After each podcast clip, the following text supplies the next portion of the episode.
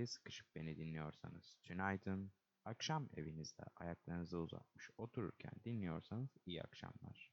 Asya'nın, Avrupa'nın, Kuzey Amerika'nın ve Anadolu'nun en çok sevilen, en çok dinlenen podcast'i Podcast Dansi'nin Stan ile Geçmişin Işığı programına hoş geldiniz. Ben 80'ine merdiven dayamış olan Britanya yapımı otomatik silah Stan. Bugün sizlerle bir kişiyi konuşacağız. Kendisine çok kısa bir biçimde betimleyeyim. Şimdi birisini düşünün. Atina'da bundan 2400 yıl önce soru sorduğu için ve merak ettiği için sorgulanmamış bir yaşamın yaşam olmadığını düşündüğü için ölüme mahkum edilmiş bir kişi. Düşünün, kendisinden sonra felsefeyi ikiye bölmüş. Ondan öncesi ve sonrası kavramı oluşmuş. Evet, tahmin etmişsinizdir. Ee, çok da uzatmayayım. Bugün konuşacağımız kişi Sokrates. Girizgahımızı yaptığımıza göre de şu ünlü sorularımıza geçelim. Sokrates kimdi? Ne yapmıştı? Niye idam edildi? Şimdi Sokrates hakkında e, her şeyi kesin olarak bilemiyoruz. E, çünkü kendisi yazılı hiçbir eser bırakmamış. Daha çok insanlarla konuşmayı ve sorgulamayı tercih etmiş. Buna rağmen bu kadar bilgi nasıl e, biliniyor derseniz ikinci kaynaklardan yani e, bir öğrencisi Platon'dan, e, Aristofanes gibi kişiler sayesinde Sokrates biliniyor. Şimdi kimdi sorusuna gelirsek. Kabaca Sokrates milattan önce 469'da doğmuş. 399 tarihleri arasında da yaşamıştır. Babası bir heykelci, annesi bir ebedir. İnsanın sonradan kötü olduğunu söylerdi Sokrates. Belki annesinin ebe olmasından dolayıdır. Sokrates'in tipini öğrencilerinden ve ilk çağ heykellerinden anlayabiliyoruz. İnanılmaz derecede karizmatik değildi.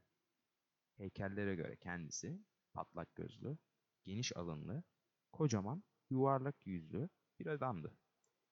Sokrates, ziyafetler haricinde giyimine önem vermeyen, yaz kış çıplak ayakla gezen, girdiği konuşmalar, tartışmalar, sofra, sofra sohbetlerinde sıcağa, açlığa, susuzluğa önem vermeyen birisiydi.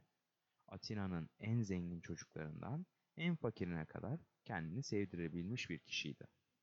Sokrates kendisine eğitimli ve bilge denmesinden hoşlanmıyordu. Çünkü o bilge kişi değil, bilgi sever kişi olduğunu düşünüyordu. Aslında felsefenin kelime anlamına bakacak olursak, phileo sevgi demektir. Sofya ise bilgi, bilgelik anlamına gelir. Birleştirdiğimizde bilgelik sevgisi ya da bilgi sevgisi anlamına gelir. Aslında bu bilgilerle kendisinin yapmacıklıktan uzak olan sadeliğini görebiliriz. Sokrates erdemliliğe önem verirdi. Sözüne ve borcuna sadıktı. Ölürken bile. Oraya geleceğiz. İşin sonunda o. Peki Sokrates'i ne önemli kılıyordu? Bir örnek olarak Sokrates çarşı pazar demeden herkesle tartışırdı. İster Atina'nın en zengini ol, istersen en fakiri. Haklar, gerçekler, inanç bu konular hakkında konuşurdu sokaklarda. Bence bunu yapmasında herkesi ikna etme çabası vardı. Ama bu ikna etme tartışmayı kazanmak için değil, bir fikirde bir olmak ya da olmamak. Yani gerçeği ararken başkalarını da uyandırmaya, alışkanlıklarının yüzeysel ve rahat kabuğundan çıkarmaya çalışmakta amacı. Bir at sineği gibi. Bu çarşı pazarda yaptığı konuşmalarda Sokrates, Sokratik metodu kullanıyordu. Onun için cevaplardan çok sorular önemliydi. Peki sadece Sokrates'i metodu mu önemli kılıyor? Tabii ki hayır. Sokrates'i benim düşünceme göre en önemli kılan şeylerden birisi bu konuşmaya başlarken dediğim gibi Sokrat öncesi ve sonrası kavramını getirmesidir. Bir kırılma noktasıdır Sokrates. Öncesindeki filozoflar, örnek vermek gerekirse Thales, Anaximenes, Anaximandros ve dahası Genel olarak evreni ve dünyayı anlamaya çalışmış ve her şeyin ana maddesini yani arkeyi bulmaya çalışmıştır. Ama Sokrates insanı anlamaya çalışıyor. Delfoi tapınağında ne dediğini hatırlayın. Kendini bil. Aslında Sokrates kesin bir bilgiliğin olmadığını vurguluyor burada. Ve bunu kendisi de söylüyor. Bildiğim tek şey hiçbir şey bilmediğimdir. Bunu Sokrates'in savunmasındaki bir anlatıda da görebiliyoruz. Bir gün Sokrates Delphi tapınağına gider ve tapınaktaki kahin Sokrates'i Yunanların en bilgi kişisi ilan etmiştir. Sokrates kahinin söylediklerinden dolayı şüpheye düşer. Çünkü kendisi hiçbir şey bilmediğinin farkındadır ve bu söyleme karşı çıkar. Dünyadaki en bilge kişi ben olamam. Benden daha bilge kişiler olmalıdır der. Ve herkese tartışarak bunu öğreneceğim der. Sokrates o zaman düşünür ve toplumdaki insanları aslında her şeyi bildiğini sanan ama hiçbir şey bilmeyen cahillere inanarak gülünç hale düştüğünü düşünür. Oysa Sokrates bu kişilerden farklı olarak kendisinin hiçbir şey bilmediğini bilir. Ve Sokrates aslında kendisinin bilgi olmadığını kanıtlamak ve aslında gerçek bilginin yani her şeyi bilen kişinin olamayacağını kanıtlayacağını söyler. Ve öyle de yaptı aslında. İnsanlara sordu, tartıştı, öğrenmeye çalıştı ölürken bile. Öğrencisinin e, ölürken öğrencisinin elindeki enstrümanın nasıl çalınacağını öğrenmeye çalışmıştı Sokrates. E, tabii öğrencisi de normal olarak şaşırdı ve de, demişti e, yeterli zamanınız yok.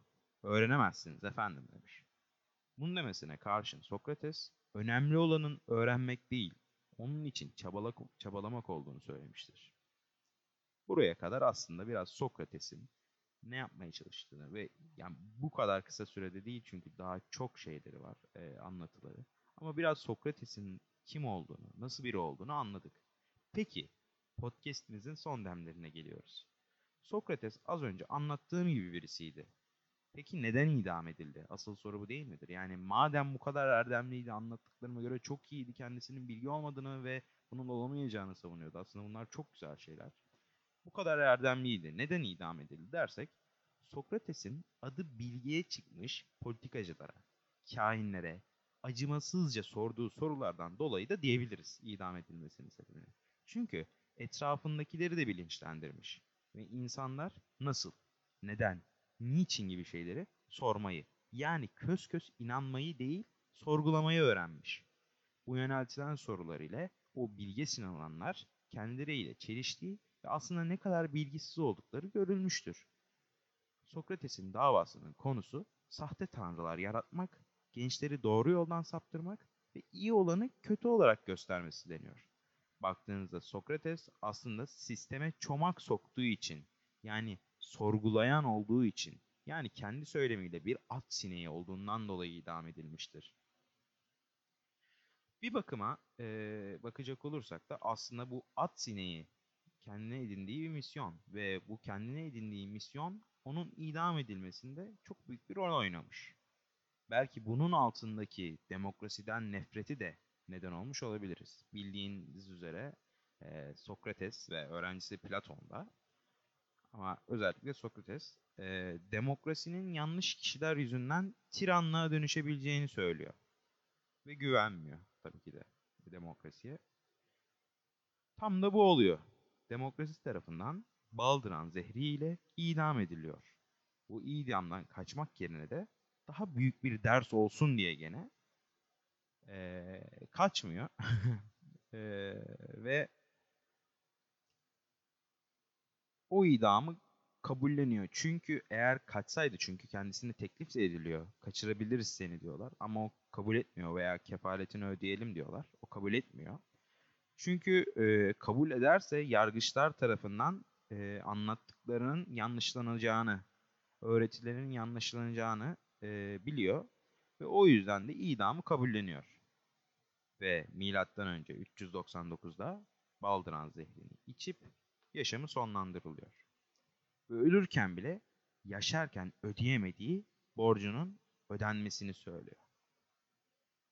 Evet arkadaşlar, bir bölümün daha sonuna geldik.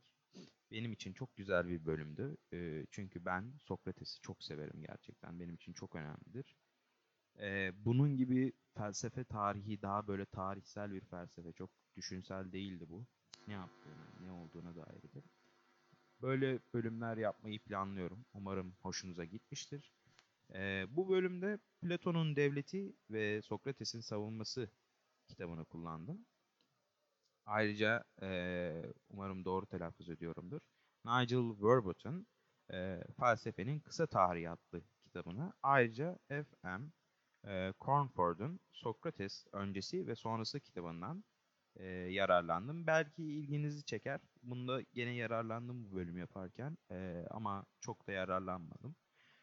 E, ünlü filozofların yaşamları ve öğretileri kitabını öneriyorum. E, umarım onu da bakarsınız hoşunuza hoşunuza gidebilir. E, efendim iyi günler diliyor. Ayrıca da esenlikler diliyorum. Mutlu kalın. E, sorgulanmamış bir yaşam yaşam değildir. You.